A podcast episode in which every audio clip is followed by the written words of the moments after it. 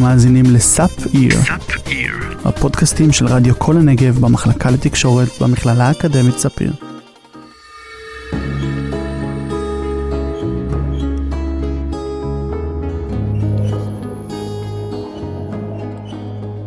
שנת 2021, ונדמה שבישראל שום דבר לא השתנה מבעבר. נושא התקיפות המיניות עדיין נמצא בכותרות, במהדורות החדשות, באתרים ובעיתונים על בסיס יומיומי. ואת אף אחד זה כבר לא מפתיע. בפודקאסט שאתם הולכים לשמוע, אספנו עדויות של בנות, שאומנם לא הלכו רחוק עם הטראומות שחוו, אבל בחרו דווקא להתוודות כאן, ברדיו, המקום שהן מרגישות בו יותר בטוחות, על מנת שיוכלו לתעד בצורה רדיופונית ולשמור ליצרה את הסיפור שלהם. תא הווידוי, הפודקאסט של בר פחימה וליאור חן.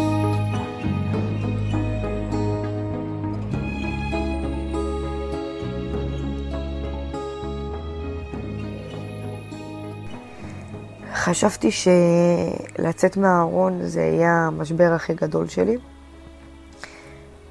אבל אף אחד לא הכין אותי למה שיקרה קצת אחרי. אף אחד לא הכין אותי לרע ביותר. אף אחד לא הבין מה עובר עליי באותה תקופה. פשוט התעתקתי מכולם, ו... ואני חושבת שמאז שזה מה שזה קרה לי, זה הרתיע אותי נורא, כאילו, גם מבחינה להתקרב לגברים, לא רק מבחינה של להיות עם מישהו אה, בזוגיות, גם אה, חברים הכי טובים שלי, אה, ידידים שלי. שהם היו מחבקים אותי, אז הייתי נרתעת, הייתי הולכת, אה, מנסה לצאת כאילו מהחיבוק או מהנשיקה או מכל דבר כזה ואחר.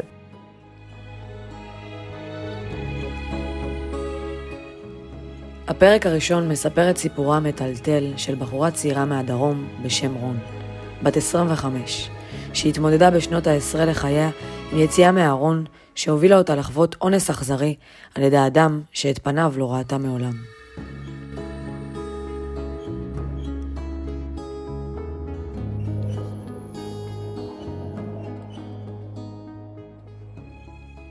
תמיד הייתי משחקת כדורגל בשכונה, אה, תמיד היו לי חברים בנים, גם חברות, אבל יותר חברים בנים. אה, תמיד הייתי בסביבה של בנים.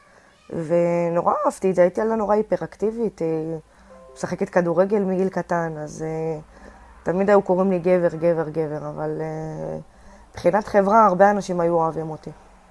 כן, אני הייתי מסתכלת על בנות בדרך שונה, אבל מצד אחד כן הייתי לוקחת ללב את מה שהם היו אומרים לי, אבל מצד שני לא ייחסתי לזה חשיבות. עד גיל 16 אה, היה לי מישהו, אה, היו לפני כאילו אה, בנים, לא שכבתי עם אף אחד, לא, מינית לא הייתי עם אף אחד, אבל באיזשהו מקום כאילו הבנים, המקום הזה לא היה לי נוח. לא היה לי נוח להיות איתם במיטה, לא היה לי נוח, הסיטואציה לא הייתה נוחה לי. אבל אני חושבת שיש איפשהו עמוק בלב, כולם ידעו. כולם ידעו שאני אהיה לסבית. כולם שמו לב, כולם הרגישו, אבל אה, כן, עדיין פחדתי. עברו כמה שנים מאז שרון סיפרה להורים שלה, בפעם הראשונה, על נטייתה המינית. היום הם מקבלים אותה, אבל הדרך לשם לא הייתה קלה בכלל.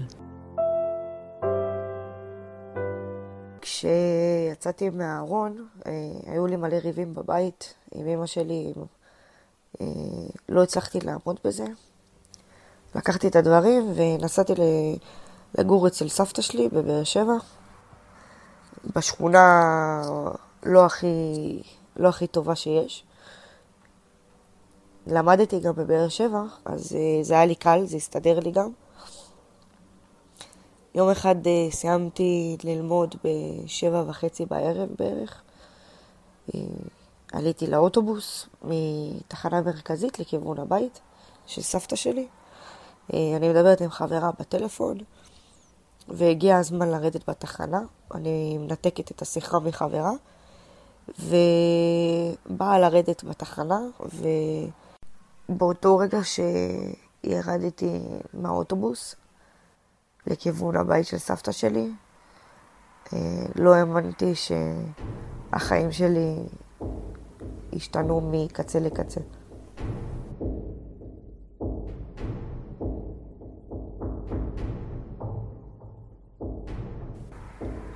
ירדתי מהאוטובוס אה, לכיוון הבית של סבתא שלי, והרגשתי שמישהו פשוט מושך אותי לעצים. אה, לא הבנתי מי זה, חשבתי צוחקים איתי, אה, מישהו שמכיר אותי ראה, ראה אותי, ולא יודעת, לא, לא הצלחתי להבין מה קורה לי. אני רואה שמישהו משך אותי לעצים, אני לא רואה מי זה.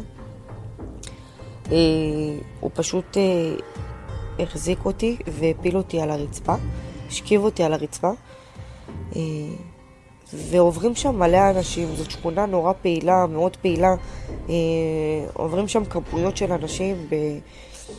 ובאותו רגע כאילו אף אחד לא עבר. אה, לא הבנתי מה הוא רוצה ממני.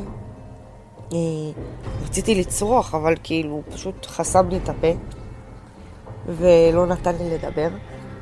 הבנתי ש... הבנתי באותו רגע שעדיף לי לא לצרוח, אה, ובשניות אה, פשוט אה, הרגשתי שנקרעים מעליי הבגדים, שהוא פשוט קורע את הבגדים, ואז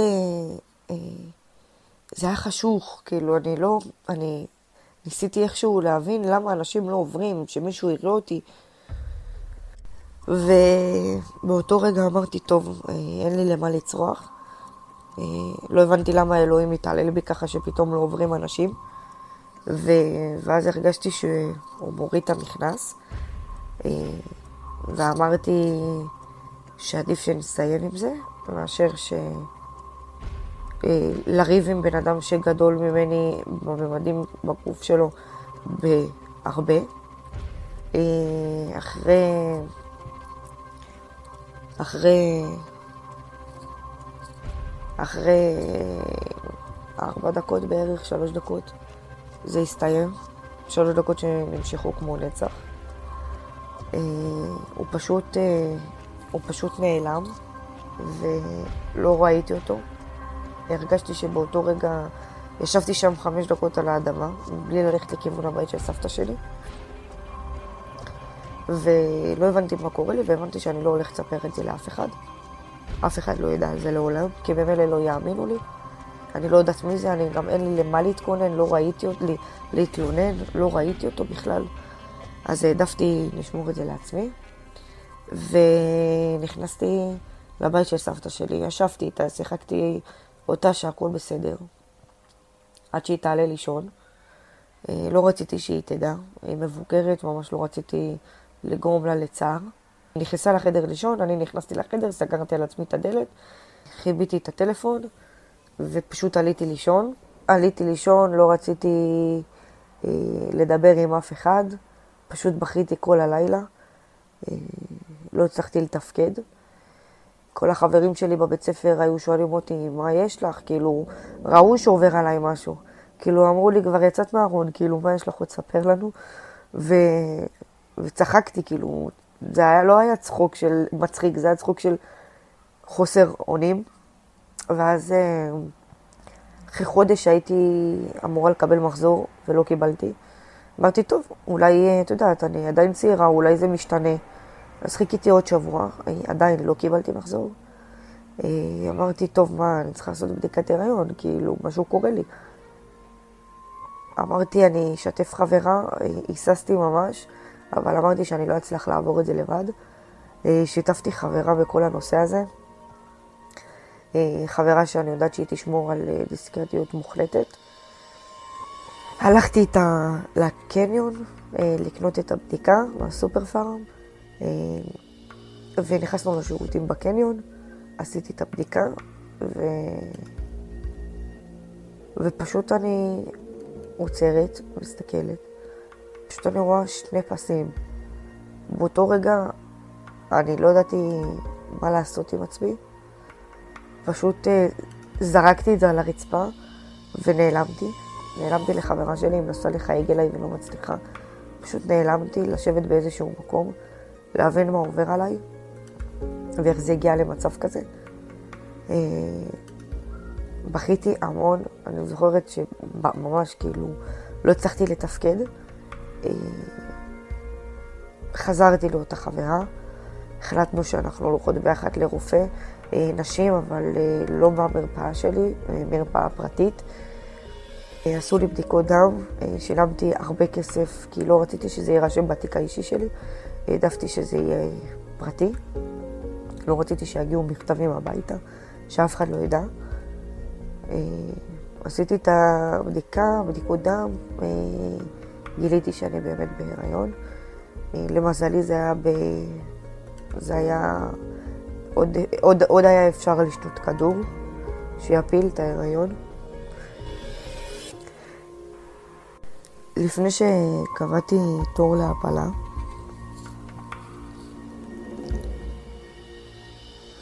עברו בי מלא, מלא מחשבות שיש בתוכי משהו חי. ועכשיו מה שאני צריכה זה פשוט להרוג אותו. ו...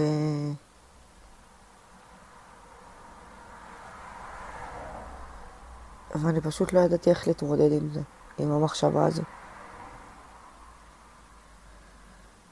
אבל uh, ידעתי שאני לא אביא ילד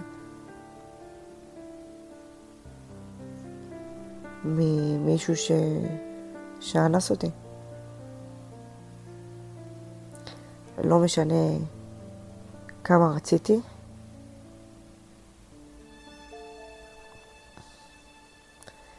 ו...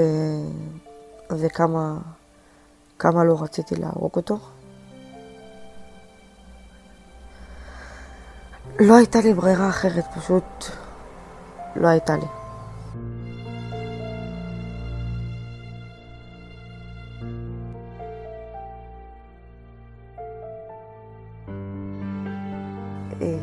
שתיתי את הכדור, היו לי כאבים מטורפים, אבל uh, אני חושבת שהכאב הנפשי היה הרבה יותר חזק מה, מהכאב הפיזי. Uh, אמרתי לאימא שלי ש, שאני נמצאת אצל uh, חברה, שאני ישנה אצלה, ושמישהו אחר ישן אצל סבתא שלי, כי העדפתי לא להיות אצל סבתא שלי, כי ישר תבין. אז ישנתי אצל אותה חברה במשך כמעט שבוע. ישנתי אצלה, כולל שבת. הרגשתי שכאילו אני חוזרת, אה, אני חוזרת אחורה, ו... וזה פשוט גרם לי לבחילות, ולא הצלחתי לעמוד בזה. אה, אני באמת, אה, זו הייתה תקופה, אני חושבת ששנה אחרי אני עדיין הייתי בסוג של למה זה קרה לי, והיה לי הלם. שימו את עצמכם באותה הסיטואציה. איך ממשיכים מכאן? לא עלה לי לראש אה, לחפש אותו. אה, לא רציתי גם לחפש אותו. פשוט העדפתי לנסות לשכוח את זה, ו... ולא להתקרב ל... לאזור הזה יותר. אה, תמיד הייתי עושה את הסיבוב. בבית ספר הייתי עושה את הסיבוב כדי לא לעבור באותו מקום. כשהרופא נתן לי את הכדור בשביל להפיל את הילד, זה היה, אני חושבת שזה היה בין הרגעים אה, הפיזיים, לא הנפשיים, הפיזיים הכי קשים שהיו לי בחיים. אה, אני פשוט הרגשתי שהבטן שלי, אני, אני אפילו לא יודעת איך להסביר את הכאבים שהיו לי בתוך הבטן. כל פיפי זה היה, זה היה שעות, שעות באסלה. לא הייתי מצליחה לעשות אה, פיפי, לא הייתי מצליחה להיכנס לשירותים. אה, זה, היו, זה היה כאבים איומים. אני חושבת שבלי חברה שלי אני לא הייתי מצליחה לעבור טיפה ממה שעברתי. היא, היא הרימה אותי, הייתה איתי, היא עזרה לי. אה, היו גם מצבים שהיא קילחה אותי, והיא הייתה פשוט שם בשבילי. באיזשהו שלב הרגשתי שהכל קורס סביבי ועליי. והרגשתי שאני חייבת אה, לפרוק את זה עם מישהו שהוא... שהוא לא מכיר אותי, שהוא לא יודע מי אני, אה, וזה היה פסיכולוג. הלכתי לפסיכולוג, סיפרתי לו את כל הדברים שעוברים עליי, את כל הקשיים. אה, אני חושבת שבאיזשהו מקום הוא גרם לי להבין שאני צריכה להיות שלמה עם עצמי, שאני לא צריכה להאשים את עצמי במה שקרה. אה, כי איכשהו תמיד האשמתי את עצמי למה ירדתי שם, ולמה עשיתי ככה, ולמה זה, ולמה סיפרתי לאימא שלי שיצאתי מהארון, כי אחרת לא הייתי עוברת לגור שם. כאילו תמיד האשמתי את עצמי, והפסיכולוג אה, גרם לי להבין שלא אני אשמה, שיש אנשים כאלה, אה, וזה לא בסדר, והעולם צריך תיקון מאוד גדול. ובאיזשהו מקום הוא גרם לי להוריד מעליי את, ה, את, ה, את העוול הזה, וגרם לי להרגיש, להרגיש קצת יותר טוב עם עצמי.